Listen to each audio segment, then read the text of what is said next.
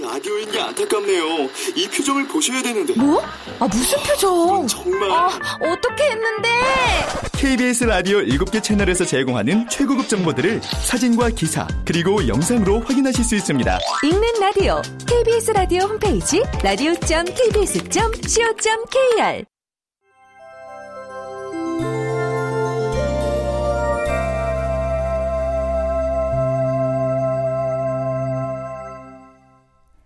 라디오 극장.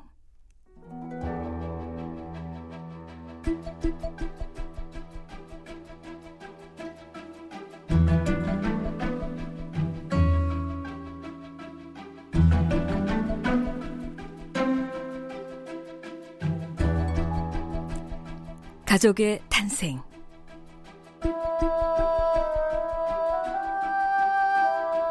원작 도진기 극본 성혜정 연출 오수진 14번째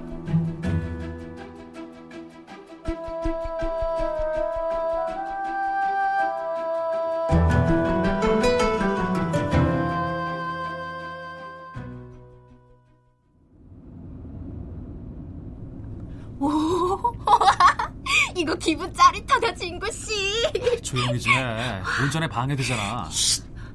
저 앞차를 따라가게. 절대 놓쳐서는 안 돼, 김진구 군. 진구는 혜미의 장난에 더는 대꾸하지 않고 순옥의 택시를 따라갔다.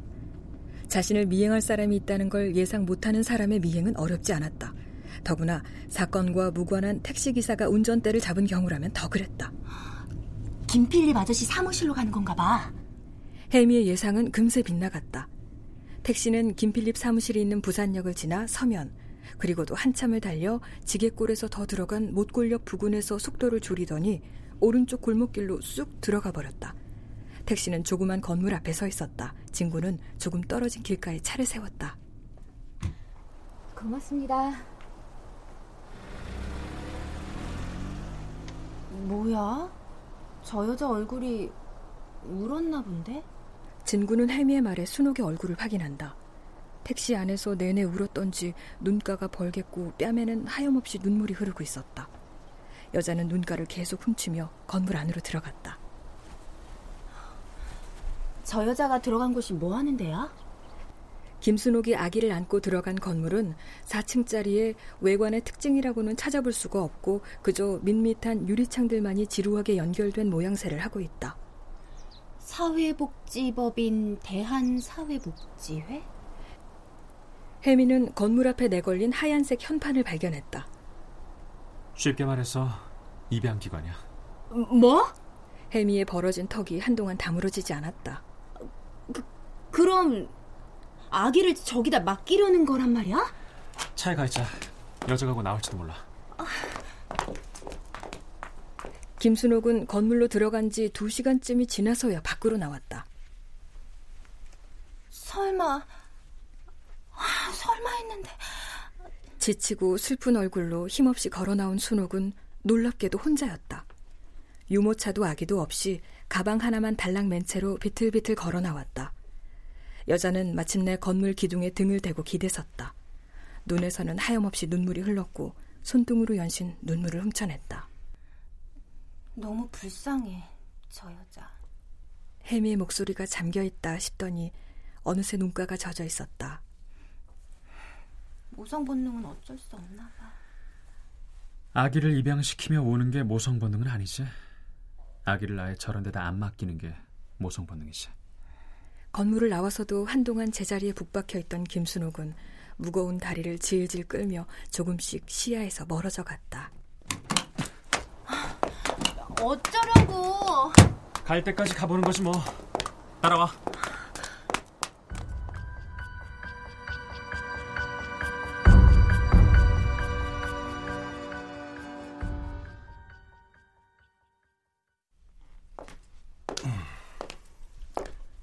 잘 지냈어? 어서 와요. 아, 너무하다 정말. 고지는 오랜만에 강남구청역 뒷길에 있는 위스키바 앞상트를 찾았다. 아직 영업을 시작하기엔 이른 시간이었지만 약속이 된 듯 여사장 류경아도 가게 문을 열고 나와 있었다. 고 변호사님, 얼마 만에 오신 건지 기억이나 해요? 여사장 류경아는 화사하게 웃으며 어깨까지 늘어뜨린 머리카락을 귀 뒤로 넘겼다. 귀걸이가 흔들리면서 잔잔하게 물결쳤다. 남자를 유혹해 실패했던 경험이 없는 여성 특유의 자신만만한 몸짓이었다. 경아 씨를 보면 자꾸 마음이 어지러워. 그러니 자주 올 수 있나? 그럼 좀 어때요? 맥켈란 주고 과일. 류경아는 주방에 주문을 하고는 고진의 얼굴을 마주봤다. 아까 전화로 그거 도착했다고 했지? 하여간 꼭 이렇게 용건이 있어야만 온다니까. 류경아는 고진에게 눈을 흘기면서도 카운터 아래에서 누런 서류 봉투를 꺼내 테이블 위에 올려놓는다. 혼자 사는 고진은 우편물을 받기가 곤란한 탓에 중요한 서류는 수신 주소를 이곳 위스키바 압생트로 해놓거나 아예 류경아의 아파트로 해서 전달받아왔다. 아무튼 서류를 받아주는 대가로 양주 한 병 이상의 매상을 올리니 류경아의 입장에서도 손해볼 일은 아니었다. 내가 얘기했던가? 뭐려? 경아 씨 참 좋은 사람이야. 뭐예요? 고진은 깡마른 손가락으로 봉투를 개봉했다. 교통 현황 의뢰 분석 감정서란 긴 제목이 인쇄된 A4 용지 몇 장이 들어 있었다. 고진은 숨죽인 채 두 번째 페이지의 결론 항목을 읽어 나갔다. 거기에는 CCTV 동영상 판독 결과 차체는 왼쪽으로 경사도 1.75로 기울어져 달리고 있음. 이라고 쓰여 있었다. 아, 그러니까 신부모가 아기를 기관에 맡겼다가 마음이 변해서 다시 찾아갈 수도 있는 건가요? 일단 이곳에 아기를 맡겼다면 되찾아갈 수는 없습니다. 그 점은 걱정하지 않으셔도 됩니다. 진구와 혜미는 조금 전 김순옥이 다녀간 건물 안으로 들어와 있었다. 진구의 질문에 사회복지사가 친절하게 답해줬다. 네, 저희는 친부모가 친권을 포기하는 의미로 입양동의서에 도장을 받아두거든요. 친부모들한테 그런 사실을 알려주기 때문에 아기를 맡겼다가 되찾아갈 수는 없어요. 오늘 아기들을 좀 볼 수 있을까요? 어, 오늘 당장은 안 되고요. 일단 돌아가신 다음 저희 쪽에서 양부모로서 자격 요건에 관한 심사를 하고 사회복지사가 대개 가정 방문도 하고 몇 가지 절차를 거쳐야 해요. 아, 아 그렇겠죠, 예, 당연히. 혜미는 진구와 복지사의 대화를 들으며 아무래도 진구와의 부부 연기는 어색하다고 느낀다. 입양은 주로 어떤 분들이 하시나요? 바로 두 분 같은 경우죠. 신체적 이유로 아이를 갖지 못하는 부부가 많지만 요즘엔 자녀가 있어도 입양하시는 분들도 많아요. 그만큼 인식이 많이 좋아진 거죠. 그러네요. 우리나라엔 핏줄에 대한 집착이 강해서 꼭 자기 유전자를 이어받은 아이가 아니면 안 키우겠다는 분들이 많은데 그래도 두 분처럼 젊은데도 입양에 적극적이신 걸 보니 다행입니다. 진구는 이쯤 되면 순옥이 이곳에 와서 아이를 맡긴 뒤 다시 찾아갈 수 있는지에 대해서 충분히 알아본 셈이라고 생각했다. 하지만 혜미는 대체 왜 진구가 저런 질문을 하기 위해 자신을 불임 아내로 만들었는지 이해할 수가 없었다.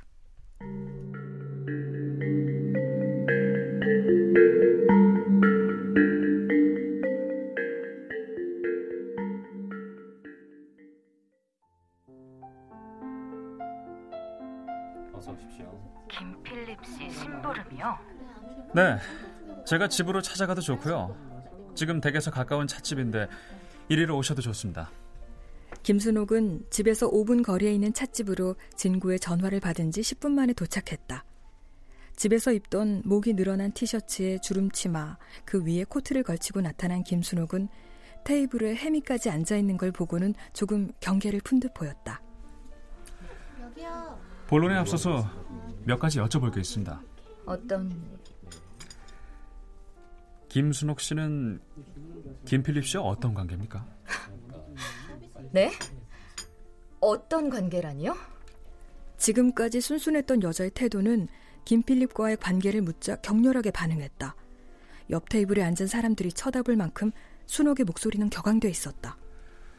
정황으로 따져보면 김순옥 씨가 김필립 씨의 지금 나를 김필립 씨의 외도 상대로 알고 이러는 거예요? 순옥의 목소리에 주위 사람들이 또다시 관심을 보였다. 김필립 씨 심부름으로 왔다고 그래서 난 또 돈을 갚나 했더니 이게 다 무슨 소리예요? 김필립 씨에게 돈을 빌려주셨어요? 빌려준 건 아니에요. 그러면요? 뭐겠어요? 투자한 거죠. 진구는 김순옥을 멍하니 응시하다가 시선을 거둬들였다.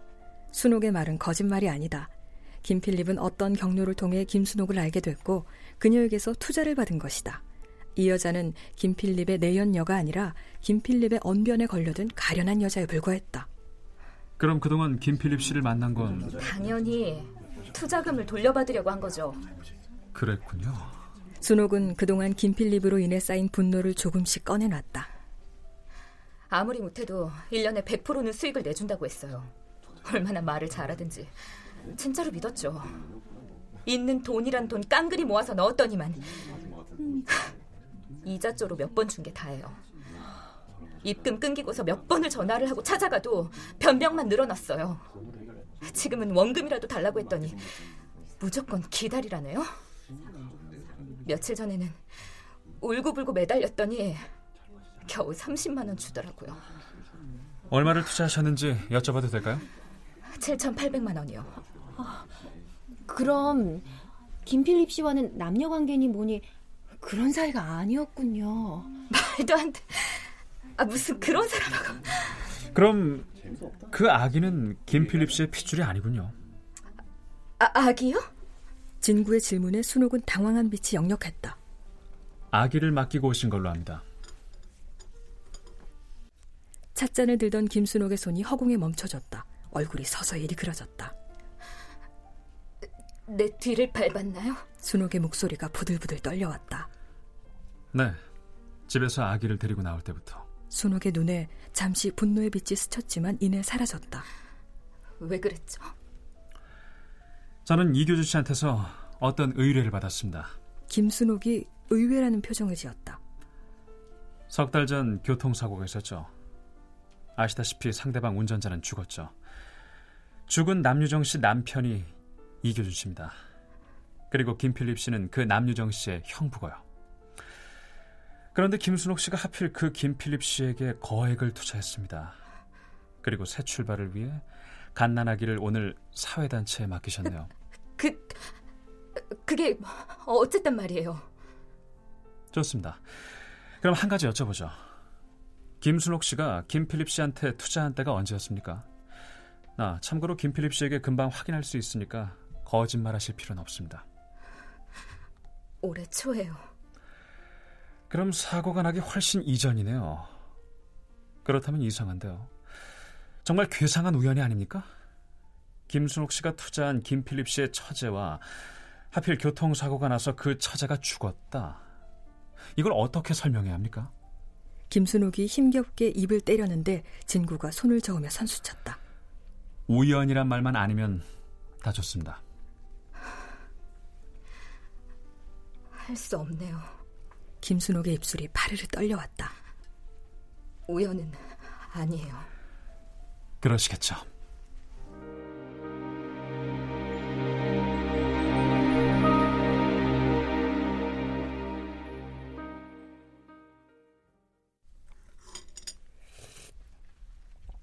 아, 근데 오늘은 집안이 왜 이리 조용해요? 아, 요즘 이 집 사람들 무지하게 바빠.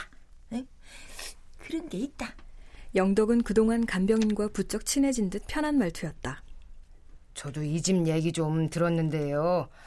이 집 딸들이랑 셋째 사위랑 재산 싸움을 하고 있다던데요. 아이, 자네는 어르신 간병만 잘하면 됐지. 어디서 그런 소리 듣고 와서 그래? 아이고 세상에 비밀이 어딨어요. 아 근데 참 이상하죠. 뭐가? 아 가만히 있어도 각자 몇십억씩은 챙겨 받는다는데 아, 왜 싸움을 하는지 모르겠어요. 아이고 자네나 나처럼 없는 사람들이야 그런 말 하겠지. 응? 있는 분들은 그게 승에 찰 리가 없다. 응? 너네 것 뺏어야 내 것도 안전하게 지킬 수 있다. 이렇게 생각하는 게지. 아유, 그래요?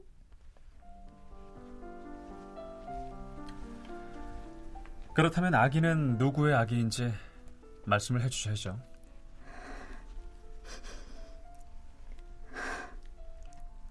우리 아기는 순옥은 한동안 주저하다가 곧 마음을 정한 듯 털어놨다.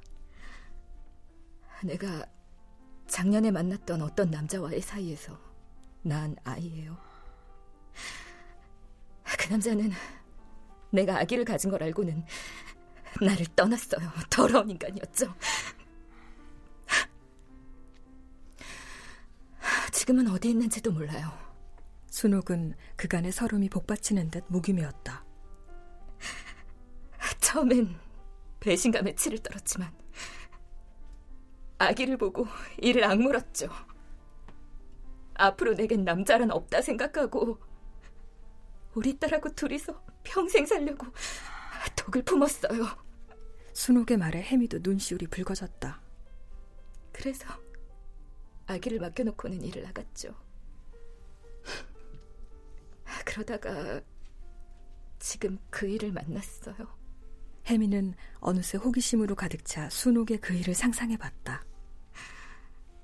그런데 그 일을 좋아하고 보니 욕심이 생겼어요. 그래선 안 되는 건데. 그래도 저와 결혼하길 원했고 결혼식을 재촉했고요. 하지만 내가 아이가 있는 줄 알면 또 나를 떠나겠다 생각에 그런 몹쓸 짓을 저질러 버렸던 거예요.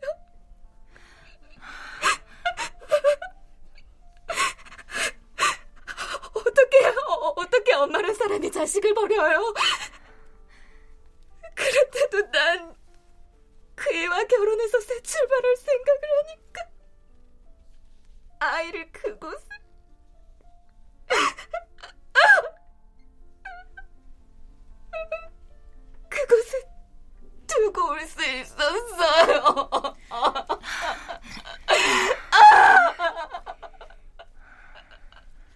여자는 끝내 오열했다. 혜미는 김순옥의 손을 잡고는 천천히 쓰다듬었다. 내가 아이를 키우고 있었다는 사실, 그리고 아이를 딴데 맡겼다는 건 비밀로 해주세요. 순옥은 그 말을 끝으로 자신의 집으로 돌아갔다. 사건의 진상이 좀 우습게 돌아가는데. 진상? 그럼 벌써 뭘 알게 됐단 말이야? 뭐랄까. 뭔데? 아, 왜 망설여? 말해봐. 어? 어머, 고진 아저씨. 안녕, 소녀시대. 혜미와 고진이 서로 우습다고 깔깔댔다. 내일 저녁에 그 집 가족을 전부 소집해줘. 내일 저녁에요? 왜요? 범인을 밝혀야지. 에? 아, 드디어. 진구는 자신을 바꾸지 않고 바로 전화를 끄는 혜미를 물끄러미 쳐다봤다. 왜? 오늘은 지나가다가 소녀시대라도 봤나 보지? 고진 아저씨가 범인을 알아냈대. 아, 뭐? 진구는 말도 안 된다는 듯 눈을 크게 뜨고 혜미를 쳐다봤다. 그렇다는데? 가족들 다 모으래. 아, 도대체 어떻게... 어떻게라니? 범인 알아낼 수도 있는 거 아니야? 오빠도 아까 뭐 알아낸 것처럼 얘기했잖아. 난 김순옥 씨를 만났으니까. 하지만 고 변호사님한텐 내가 아직 오늘 얘기는 전하지도 않았는데. 뭐야? 그럼 오늘 일이 범인하고 관계가 있다는 거야?